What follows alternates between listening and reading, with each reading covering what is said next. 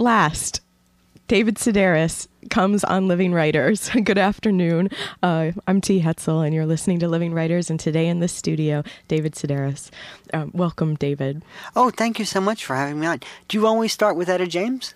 No, I just uh, I just picked Etta for you today. Oh, is that all right? Yes. She'll be going through the program with us. You know, I I just got her last CD out of the library. It was really good. Was it like a, a the sort of the collection? no, no, it was almost like it almost sounded a little bit country, and it sounded really good. I, I was just at my library in um, in Kensington, and, and and they have a music section there, and I picked it up because I always loved her, and it was it was really good. Huh, I'll have to I'll have to go to my library and do that too. That's how I find that's how I get them as well. That's how I got this one actually. It was from the library. Um, not to say that yeah. But people often apologize. Like they'll say, "Oh, I got your book, but from the library," and then they act apologetic. Perfectly happy with people getting things from the library. No problems whatsoever with that. Is it because over 22 million copies have been sold of your books?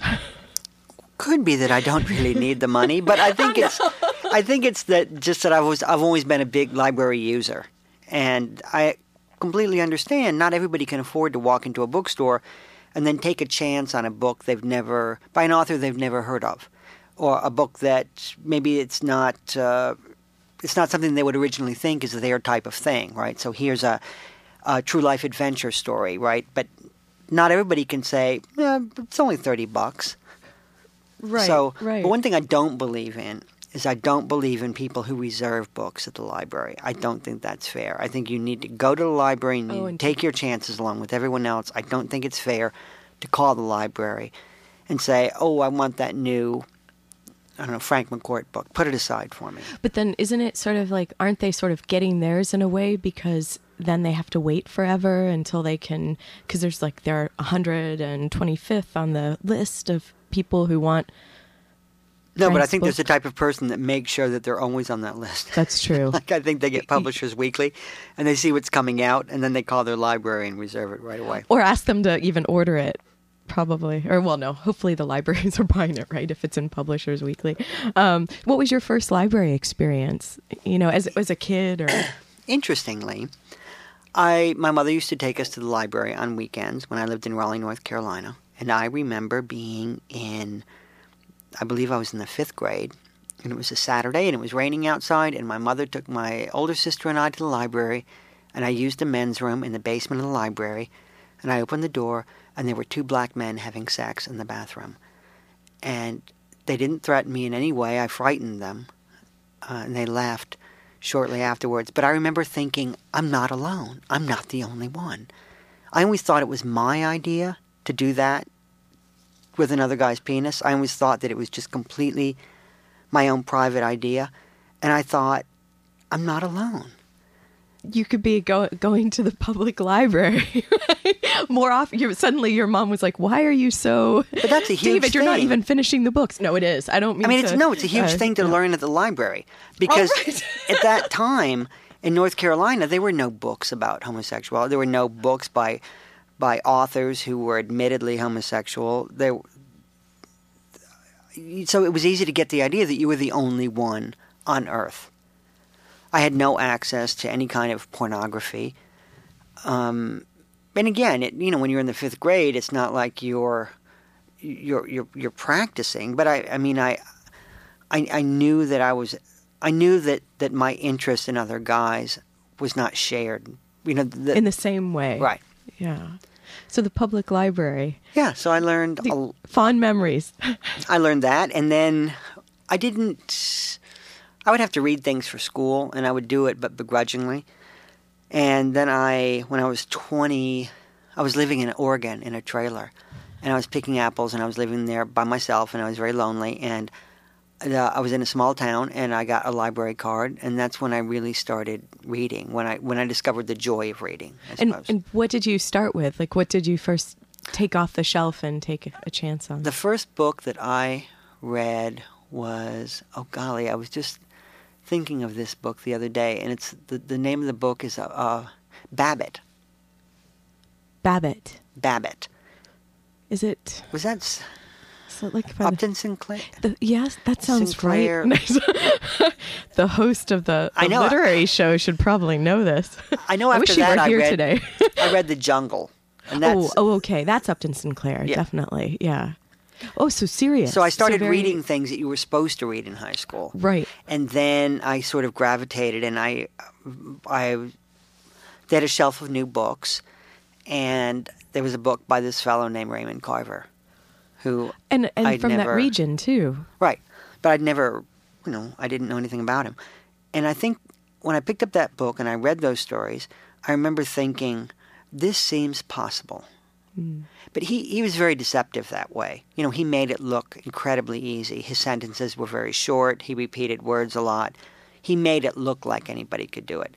Then, of course, when you tried, you realized, like, oh, that guy's, th- th- that Right. guy knows what he's doing. And getting the emotional quantity th- through without it ever being with a two by four over your head. But then reading his books and then looking at the back of his books, and then you see, I would see who blurbed his books, right? And then I would That's a go read thing. their books. oh, okay. And then, you know, so that led me to Joy Williams, which led me to Tobias Wolff, which led me to led me to Barry Hannah, to eh, to and on to- their book jackets as well, then. Right. As well. And I didn't realize at the time that the people who blurb your books, th- those are actually called friends. You know, the people who, who blurb your books. But I liked him and I liked his friends.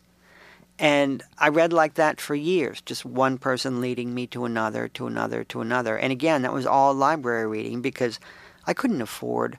When I moved to Chicago, there was a bookstore in my neighborhood called Unabridged Books.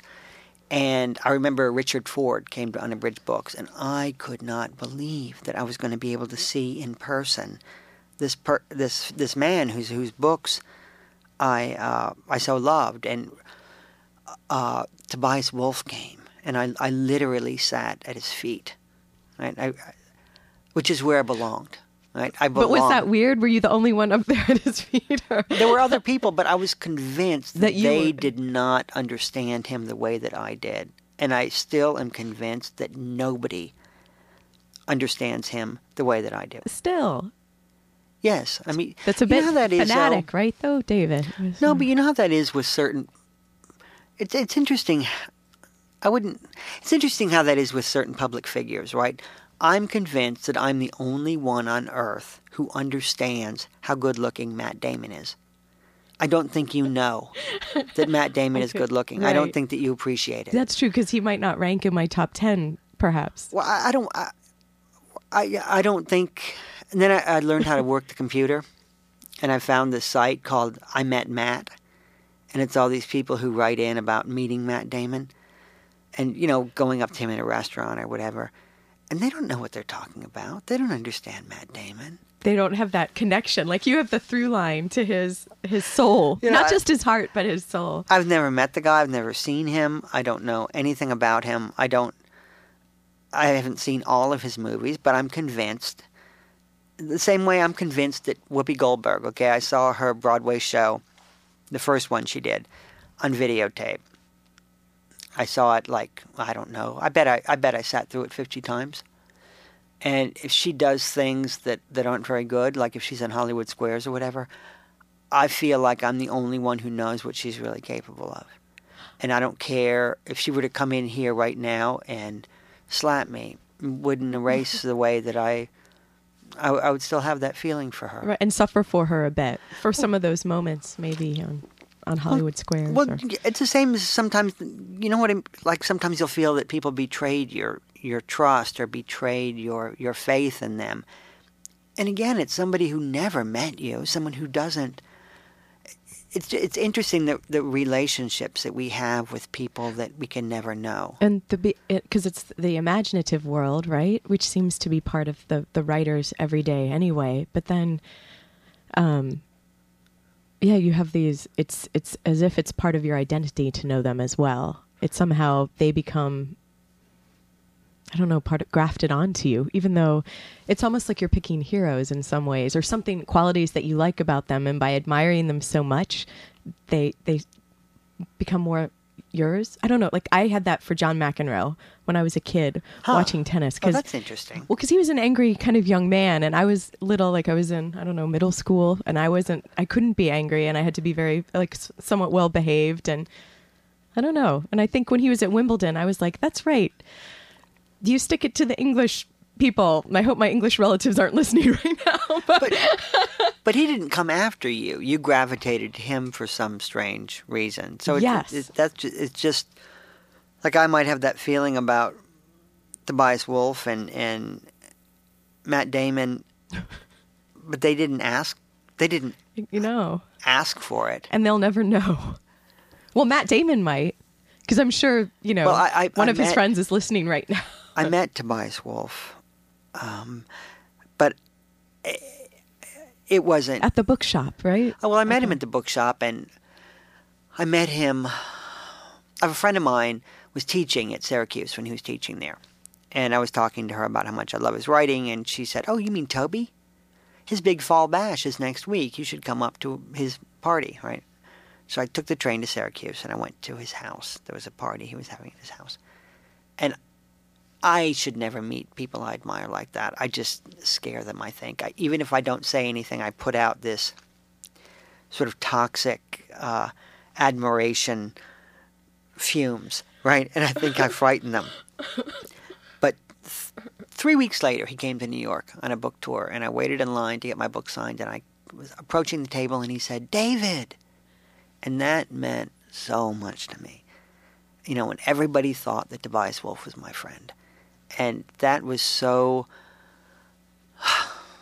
I don't know. I, I in, the bookstore too. When he when he came that time, he was so. You know, I I did I couldn't afford a hardcover of his new book, and so I had to pay you know hit the paperbacks of his other ones, and and. He he gave me a you know the, just the way he gave me attention. I thought you know if I can ever do that, if I ever have a book, that's what I'm going to do. And have you been able to to do that for Oh yeah. Oh, remember yeah. people? Because that would be hard. Because you'd probably Okay, well, in terms of people remembering and- people's right, names, Okay. to be perfectly honest, I'm more inclined to remember somebody, um, like if they have a hump or something, you know, like Somehow I think I knew you were going to say that. That's really disturbing. or a hook for a hand, you know, I mean, yeah. Something like that. I'm more inclined to remember.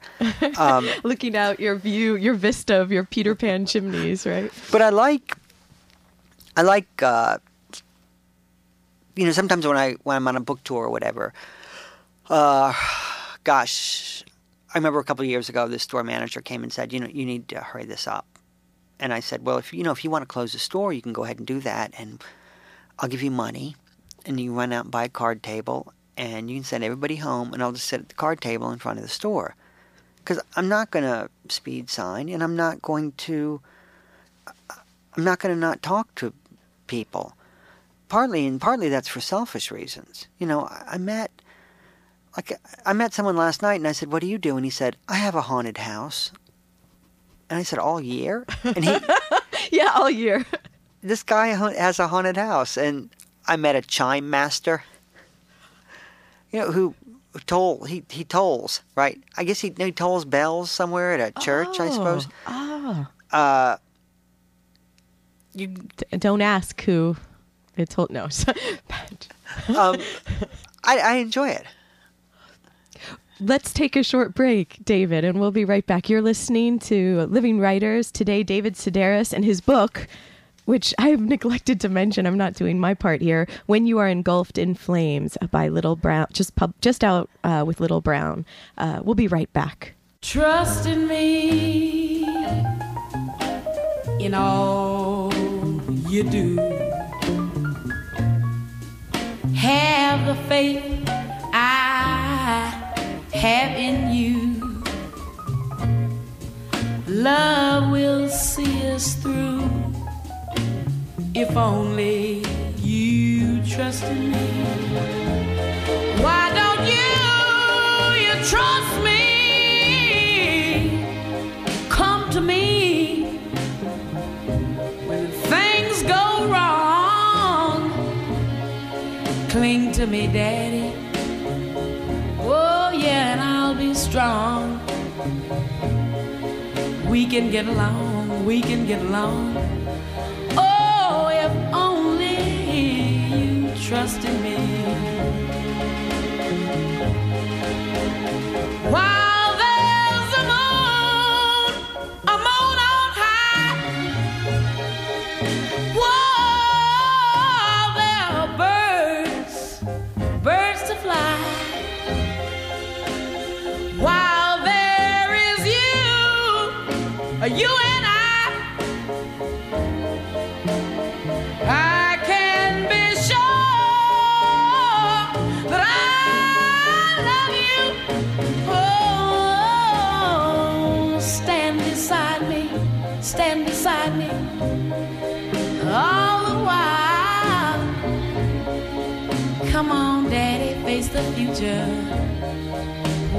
Why don't you smile? Trust in me, and I'll be worthy of you. Oh,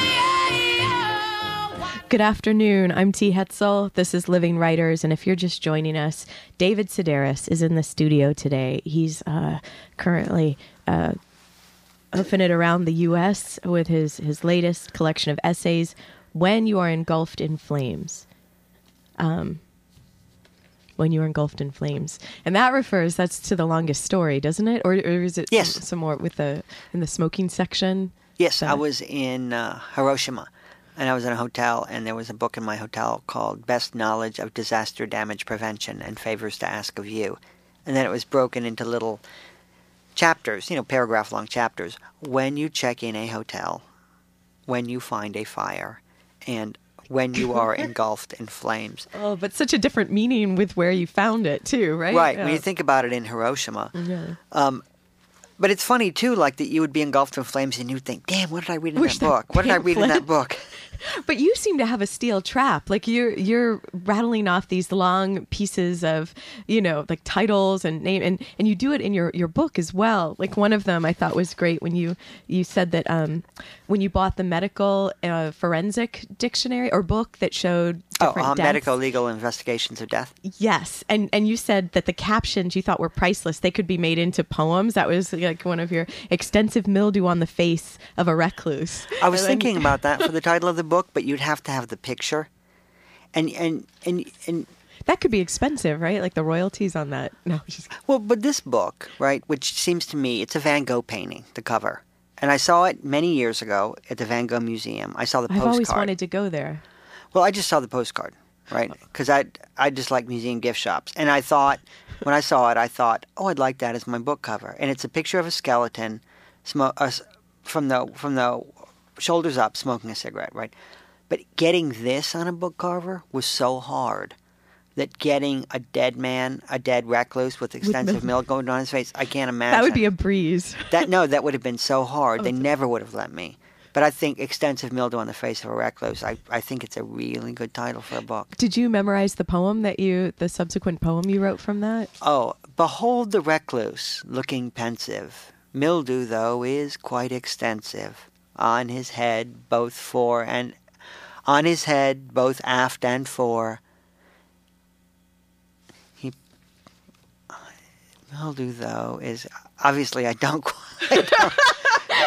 He maybe should have got out more. Maybe that's it. That's it. That's it. That's it. Um, I wish I. Yeah, he maybe should have got out more. Yeah, that was the nice, nice pacing there. The shoulda. Uh, but um, so so are you are you also writing um, in in other genres because you've you've completely got this this one nailed obviously and the this American Life pieces that you do for NPR.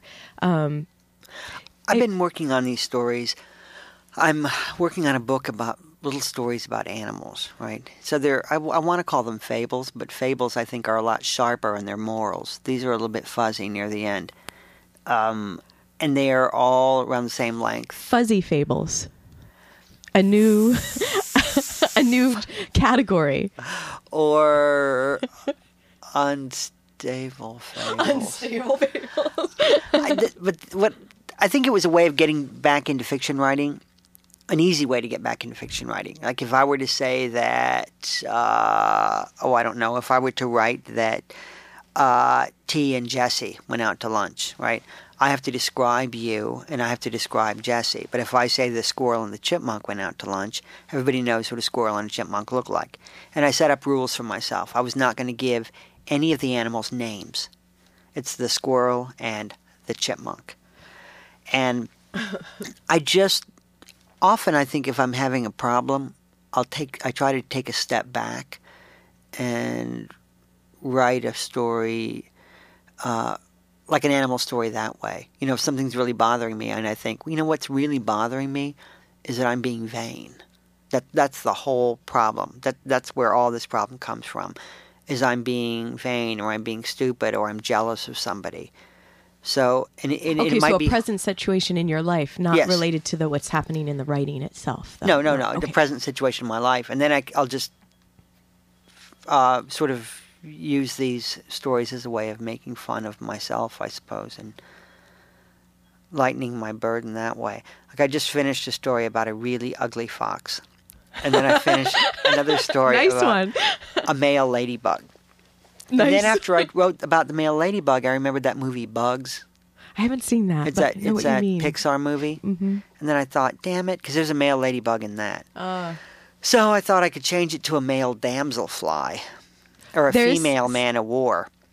mm, But then it's the I whole setting is yeah. but the whole thing it's so ladybuggy. So I'll just yeah, keep it. I'll you can't suddenly it. throw them in the ocean, and, Right. And then put a raft and a tiger. Well, then the hard thing too is it.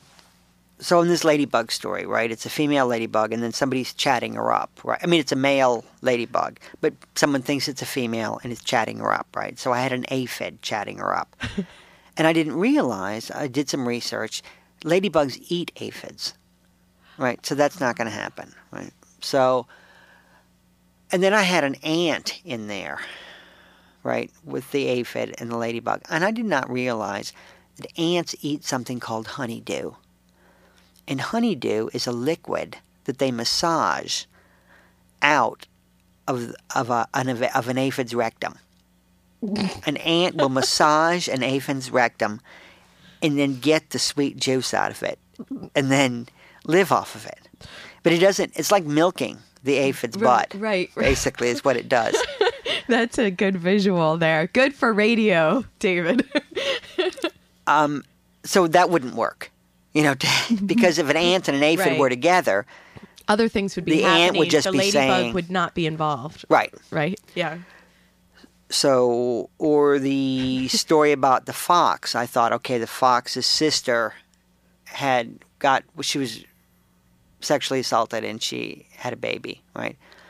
But I didn't realize you, foxes just can't have babies whenever. Like there's a time of year when This- foxes have babies. So that meant I had to switch the season in my story. So, There's always something, even though you think it's fiction, right? Well, whenever you publish a Or fables. story, like in the New Yorker or whatever, you, you've always got some little expert out there somewhere, right? Who, so they're always the first person. Like when I get back to when I get back home, there will be a stack of letters from grammarians who will have found typos or grammatical errors in my book, and they love to write you. They they But why get don't they just write the publisher? Because that's their deal. Like your your your gig is coming up with the the content, and it doesn't, and it might be something you intended as well. It Right. could be. No, they want they want you to know.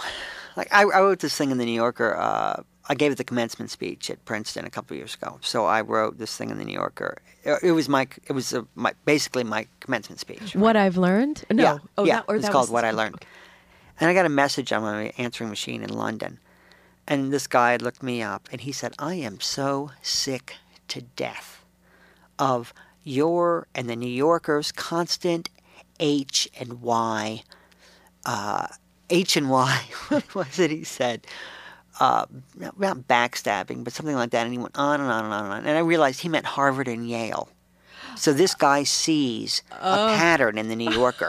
a that the. New Yorker, right, is against Harvard and Yale, and I'm part of that conspiracy. Right, right. But it was funny that he said anti H and Y. because of in his world, of course, everyone would know what that meant, right? Like in his Right. narrow world where it's he's kind of hemmed in by all the ivy. But you hate to make.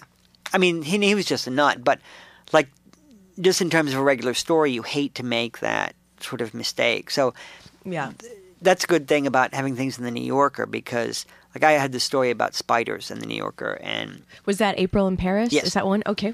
and my fact checker at the New Yorker contacted me and said, "All right, well, you've written in this story that this spider is the size and shape of an unshelled peanut, and it's actually not that shape. So I suggest you change it to something else." And I and I said, "No, I, peanut's something that you can have in your mind, and the color was right." Yeah. And Um, so so you kept it because I think I remember you saying peanut in here. And I'd written that the spider became obese and it's her feet tore holes in the web. But Oh, right. that doesn't happen either. But that's just what we call a joke. I, I, so are you finding yourself saying that more and more recently to people because I hadn't I hadn't read the I guess somebody like Hertz the guy heard or someone who wrote the article saying that he fact checked things like from from your one of your earlier books Naked Right. and saying oh this couldn't possibly be true and you know and and with Well, he went to North Carolina with the the naked, right? Thinking hitchhiked with a quadriplegic indeed. Found out a hitchhike with a quadriplegic. Nudist colony indeed. Found out I'd been to a nudist colony. So all the, basically all the stuff that he was checking turned out to be true. So then he went like then he went a little bit deeper. Like I worked at a mental institution when I was 15 and I said the buildings were gothic. They're Tuscan revival. So that was his that's what he had on you That was his big. that was his big thing. Another thing was I had. I went to speech class when I was in elementary school, and I'd referred to speech class as "future homosexuals of America." He contacted my elementary school principal and said, "Did you round up suspected homosexuals and send them to speech class?"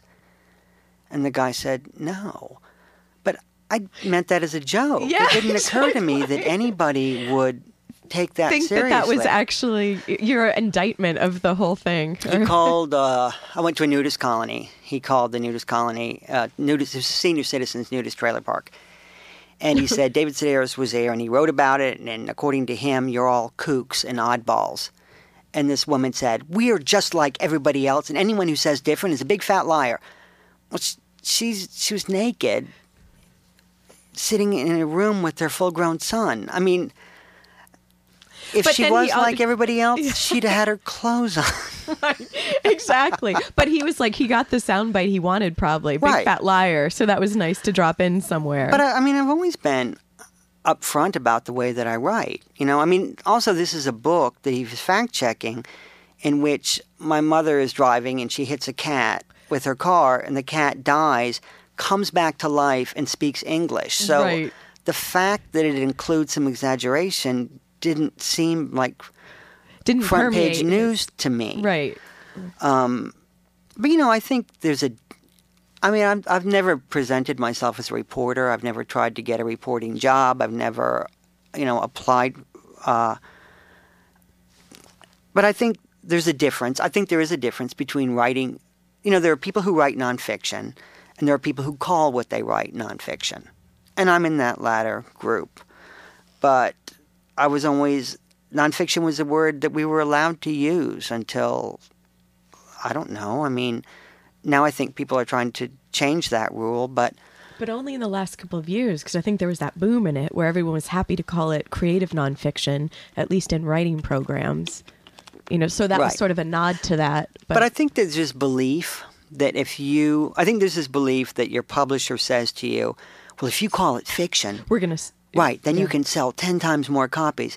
And my publisher never, ever pushed me But don't they say that about the other. memoir now? Like that was what, like if memoirs will sell more, I, but only in the last decade. I mean, there were there were a lot of memoirs written over the past decade, and, I, and my, my and my feeling is that people just decided that not people decided they were sick of them, but I think certain editors of magazines and newspapers decided they're sick of them, and so But I would never put your books in a memoir category. I don't think I've ever written one. No. Um, the, the truth is, is in there. It's all in the. But if you're writing about something that happened 20 years ago, or if you're writing about something that happened two weeks ago, I suppose, I mean, you're remembering it, right? So I, I suppose in that sense, the only people who aren't writing memoir are people who are doing blogs, right? Who are writing about what's happening just in the moment. in the moment. But I don't know. I always need sort of some time to pass. But I guess my feeling is if I'm going to make stuff up, then I'm going to write about an ugly fox. You know, I guess I, I write a story, I put it on the scale, I say 97% of it is true, and that's that's an acceptable level for all kinds of like drugs and fuels and stuff. I mean, it's really high acceptable for cocaine. Do you know what I mean? If you Right. had cocaine that was 97% pure, that's really great. But I wouldn't that's a good way to measure writing too, David. But I guess there are people who would say, okay, well, if that three percent isn't true, then you need to call it fiction. But uh. I don't, I don't think for three percent I would call it fiction. Um, Because that seems untrue to say that then. Uh, well, I mean, I, I, but I don't. I mean, I think too that I don't think that my audience is is listening to me or reading me to learn. Oh, I don't know, like what the buildings were like at this mental institution in North Carolina. I mean, I that's a that's what called a mistake. That's not called a lie. It's called a mistake, and I and it's sloppy of me. But it's close enough for government work. I mean, Gothic, Tuscan revival. Well, I was embarrassed by that, and I probably should have I should have looked it up. But I don't think that it was evidence enough to call me a liar. We're going to take a short break and we'll come right back with David Sedaris, his book, When You Are Engulfed in Flames.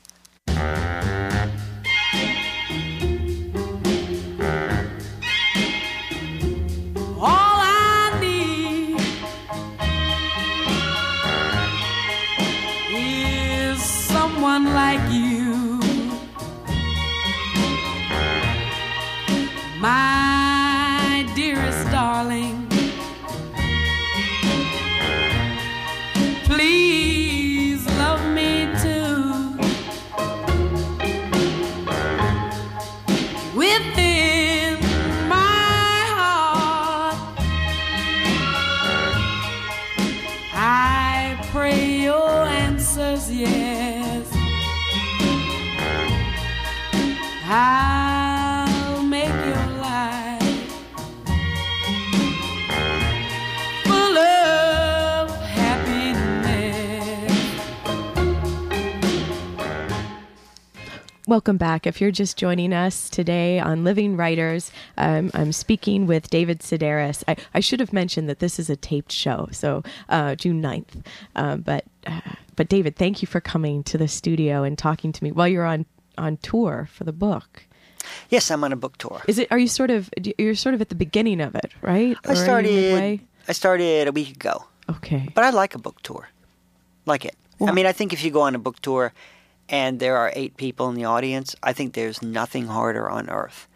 But if there are 800 people, it's easy. But that's but the eight people thing that doesn't happen to you anymore, does it? I wouldn't think. No. Okay. all right. All right. Because I don't want to sit here and feel sorry for you for any reason at all. No. But I think it's still like eh, I don't know. With but if it's eight people, that still could be like they could be the most intelligent or phenomenal. Well, that's eight what you would have to tell universe. yourself. But you know, when you when you're in a bookstore, right? If if you're reading in a bookstore, what you want is whether in a bookstore or in a theater or anywhere, you want people to listen and pay attention. But if And you're going and and then there are people like who are just there shopping and just sort of looking at you and walking away or talking on their cell phones.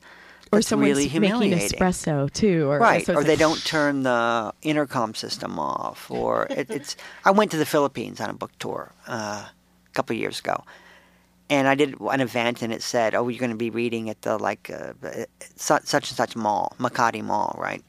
So I thought they meant a bookstore in the mall, but they just meant the mall. Like there's a fountain, and then I'm next to the fountain, pizza slices, and get they your had hot donut holes. they had uh, a microphone set up, and they they were chairs, and there were people sitting in the chairs, but then there were just people kind of shopping and like on the next level and looking down at me too, and moving on, and and and I, it's okay to visit that, you know. And especially in another country. I mean, every time I go to another country, I'm sort of starting over. So it's it's actually good to remember that, to remember what it's like. Yeah, it shocks something into you, so you things get in get to you again, right? Well, I always appreciated, you know, I, I, I, I sincerely and genuinely appreciate uh, people showing up, but it's good then to go without it. So then you really super appreciate it. Yeah, yeah. I, okay, I see. What, well, let's talk a little bit about um, your story in when you were engulfed in flames. That's Amore, where because. Um, because actually, when I, I teach uh, college writing here, uh, s- some terms, not every term, but um, and one of, I use one of your stories from Me Talk Pretty one day to when we're moving from when the students, um, I'm trying to show them we, we start with details and then we move into considering voice, and uh, which is kind of exciting, I think, for college freshmen because you know the five paragraph essay is sort of uh, pounded quite right. quite a bit of voice out of there probably. Um, but anyway, so I was thinking how your story, so I'm sort of fishing for stories for other future terms, and I was thinking that's Amore is a wonderful character study because it's it's about a, a, former neighbor of yours, Helen. Right. Um, I and I don't know what it's. She's dead by the end of the story, so I'm, I can only think that in a way this was some sort of uh, memorial to Helen writing this story, or she died in 1997 and I wrote a story about her in 1999 that was in Esquire. And I knew that at the time that I published it that early. it was too early, because um, something can happen, and then it, uh, you have to get a certain me anyway get a certain distance away from it, right? And then and then you think, oh, I'm at the right distance to write about Mrs. Peacock now. You know, like 42 years after I last saw her, or I'm at the right point. And every summer every summer I would go back to that story about Helen. And uh, and I think I just had to be able to put her in a certain perspective. But she was a neighbor of ours, and it's it's interesting. Like someone said a few days ago, "Why were you friends with that horrible person?" And I said, "What horrible person?" I mean, she did a lot of really heinous things, but she was funny. And you don't ever want to write so and so was funny. She made me laugh. I think it's best to just show them being funny. And to me, I did show her being funny. But if that's not your idea of funny, I can't help you. Right. I can't help you. I mean, if you don't think that it's funny to attack a deaf mute, I, I can't help you. and how she actually threw her shoulder out in the process. And that was one of the more tender moments in the story. The day after when you were rubbing the tiger balm on her. Yeah, that was great. That was um no, I think but that's but that's what I think is is wonderful in in these these details that you choose because also um writing about something that's emotional uh with this this gravity like how do you write she made me laugh you don't do that you you piece together these these moments these these um these They're sort of vignettes, stories. actually. I mean, it's all stuff that I had in my diary. I mean, but I and then it became a question of what to remove because there were there were quite a few things about Helen and what are connected to deepen what you mean from the story. Right? That's what you would keep. Is Well- that what you do? Well, well, there there were other things about Helen that I think if I'd written that people wouldn't forgive her, they wouldn't be able to forgive her. I could forgive her because she lived right across the hall, and it was it's it was too uncomfortable to go without talking to her. I didn't want an enemy that close.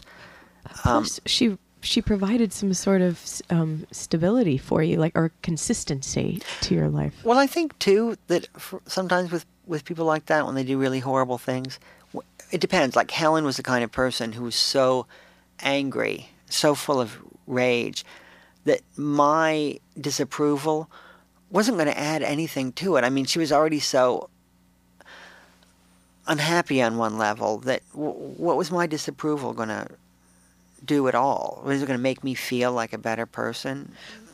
Wait, um, this tell me if this is not a question. Like, if you don't like this question, but I was wondering, like, why why didn't the story let go of you? Like, you felt like you'd written it too early, and then, but it it's, it wasn't something that went away either.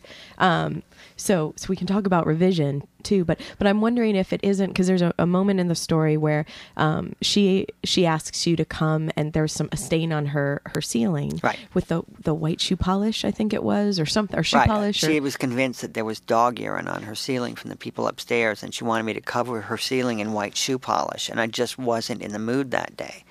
And I left, and she tried to do it herself the following morning, and she fell off the ladder, and she broke her hip, and then she had was sent to the hospital, and then had strokes in the hospital, and she died a few months later. And you know, and so I've always been thinking, like, why couldn't I put the damn shoe polish on her ceiling?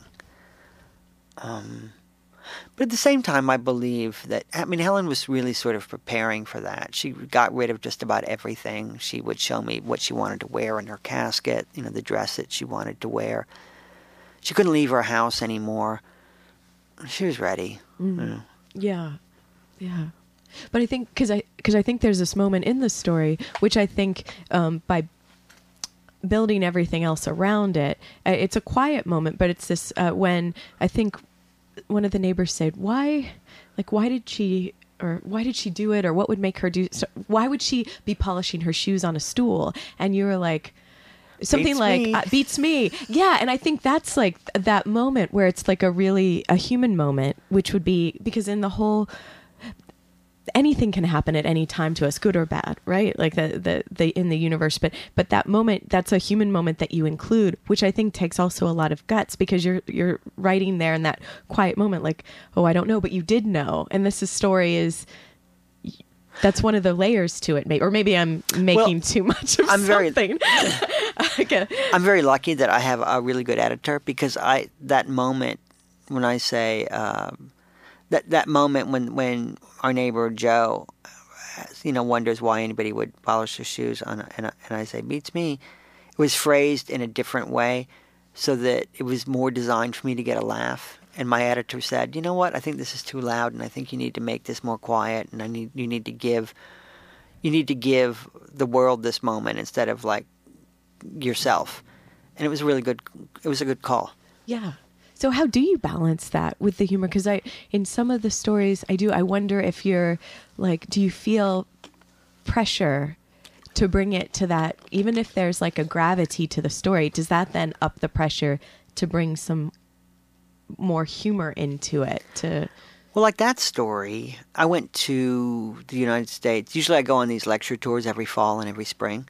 Every October and, and every April, generally, I go to like 30 cities in 30 days. oh, that must be great. Well, It I mean, and tiring, but great. No, it's good opportunity to work on stories. But then I had some stories, some like the story about smoking and the story about Helen. Um, after my tour last fall, I went back to Europe, and in November and December, I, I worked on smoking and then Helen. And I wanted a chance to try it out in front of an audience, so I went to the Steppenwolf Theater for a week, and then I went to UCLA for a week. And that helped a lot because I could read about Helen and then I could get a laugh, and then I would think, well, what would happen if I went without this laugh? And because I already proved that I could get it, if and once you prove that you can get it, then you can get rid of it, right? But if you never got it to begin with, then you feel like like like you're not good enough, right? So th- that's what those tours are good for, is that they help me. There's, I think, okay, because uh, like my sister used to be at Second City, right? And I would go and I would see Amy on stage, and I would and I would see the Second City show, and I would laugh, laugh, laugh. But then I would leave, and I didn't remember anything, right? I mean, I remember thinking, "Oh, God, that guy's really funny," and you know, and So that's when the pacing comes into it, like the rhythm of letting the story be itself, kind of in these places where there are quiet moments. Is that is that what you mean? Well, I think David? it's like I if if you just interject some like good old sorrow into it, I think that that's what sort of makes it more memorable, right? I mean, uh, it, But how it gives the that? story a little bit of weight. I think. And how to how to because to inject the sorrow, like how Well, with Helen, like I mean, it wasn't like it was never formulaic. I mean, it was just sort of already there, and then it was just sort of. I've never driven, but I think it was sort of like letting your foot off one pedal, and and laying it on the other, or whatever. Or let letting you taking both your feet off the pedals and realizing, oh, that's what happens now. That's Mm. what. You what I mean, this is it's the natural momentum for a moment, or Well, I, I guess it was trying to to. Uh, I, I mean, the stuff that Helen said was you know, I mean, a lot of what she said was just super funny. I mean, it was just funny to me, but you know how that can be like somebody can say something really funny and then you realize you hear them say the same thing 2 minutes later to somebody else and then you realize that it's their kind of that, that it's their bit and that they're actually like a lonely person um, you know just i guess So letting you, those parts show i suppose every now and then I, I, and then with myself too i mean i think the story was about not just about helen but my relationship with helen and what i needed at that time and she was just there you know she was just there for whoever could stand her literally, you couldn't get away from her because she'd be at your door at 8 a.m. or something, right? She- yeah she would call pretty much every morning david david even if i didn't if i didn't pick up the phone Everyone's adjusting their radio dial now. um, and so, so with revision, David, because that sounds like then you have these uh, like skeletons of this the stories for a while. Like how many? Like what? What's a what's a process for one of your stories in your book collections? What's the process of revision on that? Like how how how many drafts would you? Is that impossible? Like to- I'm going on a lecture tour in October, right? So I have these two so, so far these two stories that I've written, uh, two essays that I've written for the lecture tour, right? And I've written them both three times, and I'm going to write rewrite them after my book tour's over. to- yes, with those notes from the what you've told us about the audience. And the, No, no, because I'm not going to read them out loud on my book tour. Because I, I, when you're on a book tour, you're kind of supposed to read from the book. So I have little short things that I'm reading, but these are stories that are like 10, 12 pages long. So I rewrite them a few more times, and I, I, I, there have been a couple times when I've given things to my editor at the New Yorker, and and they've been published before I got a chance to read them in front of a live audience, and I don't like to do that because one good thing about reading out loud in front of an audience is then my editor will say, mm, "I think you can cut this," and and then I'm able to say, "Actually, that's the biggest laugh in the whole story," right? Or or I can agree with him and I know that he's right. I just like to learn as much as I can on my own before I give it to my editor because I would never give my editor a first draft because then by the eighth draft he's really going to be sick of it. So I'd rather give him the eighth draft and work with him until the twelfth. and this is someone who is trusted. Like it's, it sounds like it's the same person. You know, I'm so lucky. It's the same person, but but uh, I got the galleys for a book. Maybe I don't know. Shoot, maybe like eight years ago, right? A book um, called The Columnist, and they're, were fake memoirs of a conservative political columnist, and I, I howled with laughter.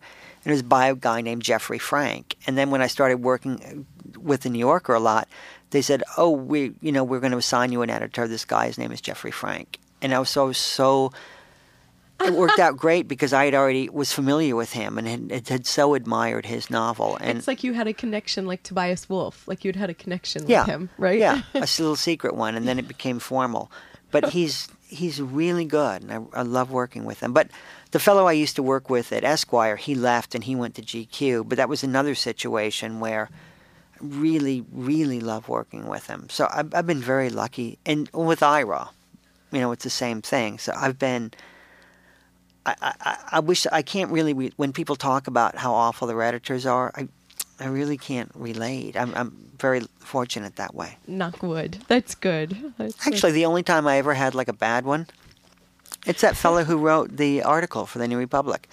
Oh really? Um, he was working at the New York Times Magazine for a while, and I was asked to write about a TV show, and I wrote about the story Cops, and then the story came out, and parts of it were rewritten. Without No, Without I was not asked. Like the word uh, hooker was used, and I would never. I mean, I'd used the word prostitute, and he changed it to hooker. I mean, I guess he thought that it was, it was somebody else thinking, oh, it'd be funny to do this, but it's like I'll be the judge of that, right. please. But that's.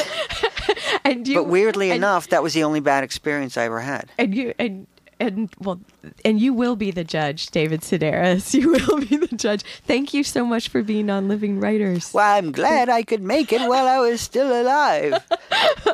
Me too. Um, That's been my new thing to say, because we went to Italy. Sono vecchio, and that means I'm old in Italian. Oh, lovely. Well, thank you, David Sedaris. Um, his book, When You Are Engulfed in Flames. Um, David, come back anytime, please. I would love Any, to. Anytime. Thank Um, you, T. and thanks to Jesse Johnston for uh, engineering. Uh, this has been The Living Writers. T. Hetzel. Until next time.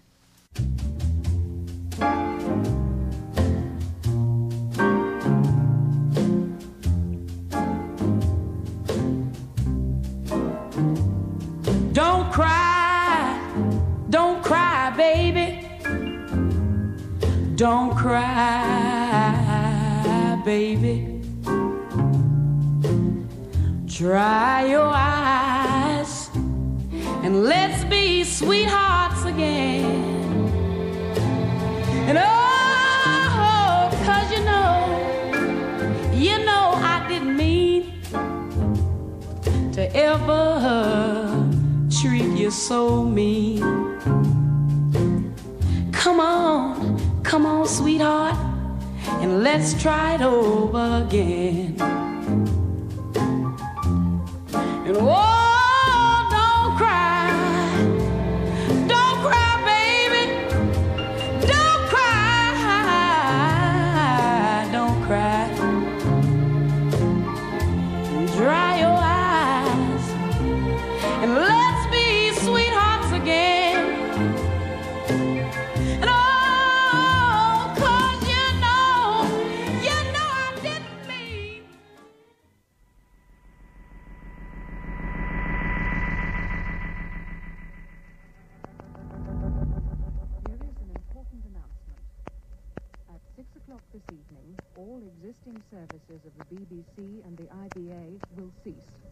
Here is an important announcement.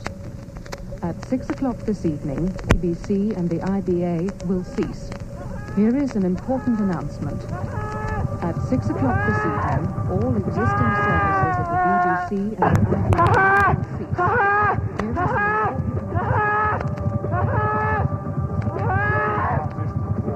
During transition to war, during transition to war, during transition may have to stay. during transition to war, After an air attack, you may have to stay in your home for about 14. After an air attack, you may have to stay in your home for about 14. In fact, you're far better off because it's the place you know and where you are.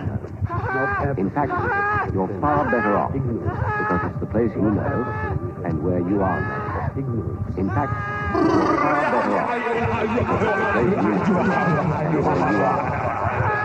So stay where you are. So stay where you are. during transition So stay where you are. during transition So stay where you are. during You're tuned to WCBN FM, Ann Arbor. They will be replaced by a new radio service known as the Wartime Broadcasting during Service. They will be replaced by a new radio service known as the Wartime Broadcasting transition Service. They will be replaced by a new radio service known as the Wartime Broadcasting Service. Hold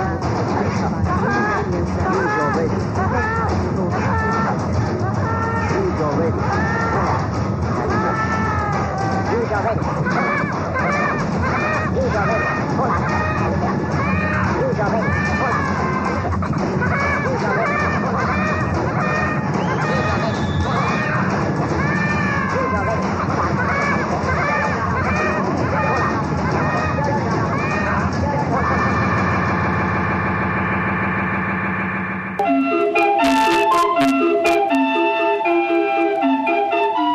Weird music?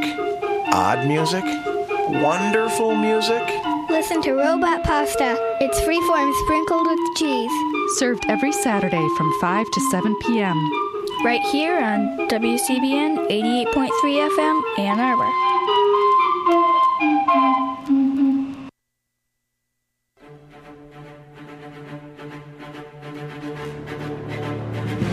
Off to the right of Jordan Pierce. It's a huge face off here. Michigan can win it. Caporusso will be the man.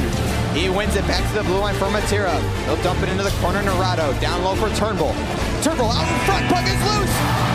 It just went wide. Caporusso. Food Gatherers is Washtenaw County's food rescue and food bank program. Every day throughout the year, we fight hunger where we live. Call us at 761 2796 to find out how you can volunteer, how you can donate money, how you can donate food. Call us at 761 2796 to find out the role you can play in fighting hunger.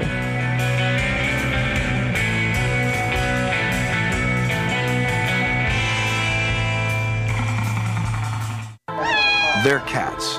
America's most popular pets, but also the pet most likely to die prematurely from disease, poison, animal abuse, and collision with vehicles because many people let their cats roam freely.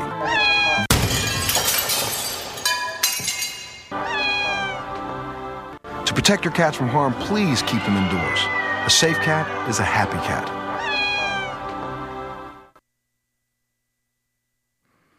You're listening to WCBN FM Ann Arbor.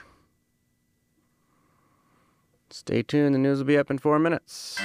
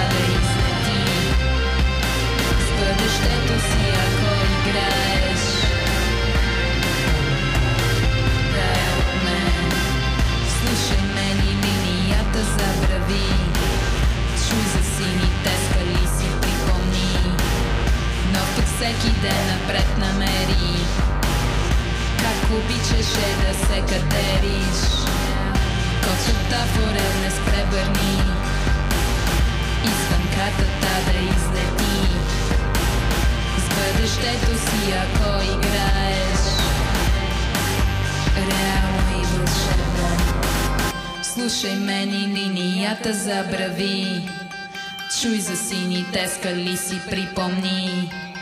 Нов път всеки ден напред намери. Как обичаше да се катериш. Котката в орел не спревърни Извън картата да излети. С бъдещето си ако играеш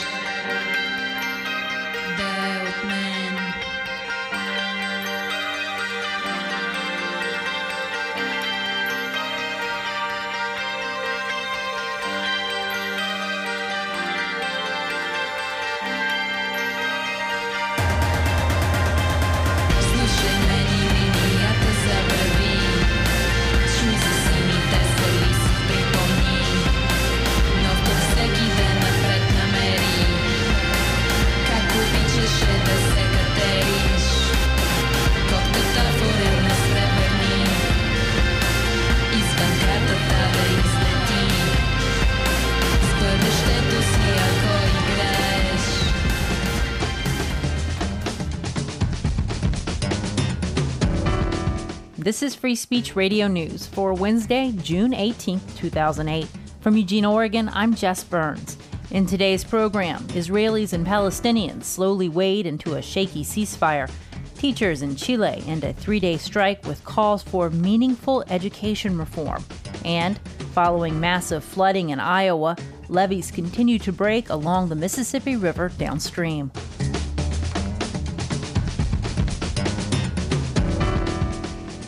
All this and more, but first, these news headlines. I'm Shannon Young with the headlines. President Bush today called on Congress to lift the federal ban on offshore drilling and open the Arctic National Wildlife Refuge to oil companies. Bush says the move would help to alleviate high gas prices and the domestic dependence on foreign oil. Republican presidential candidate John McCain, who opposes opening ANWR to drilling, told an audience in Houston yesterday that he supports reversing the 27 year ban on offshore drilling. The push for offshore drilling and exploration in the protected Arctic Reserve comes as the country's strategic petroleum reserve is filled to 97% capacity. The European Parliament has voted in legally binding targets for the recycling of waste by all member states. Naomi Fowler reports from London.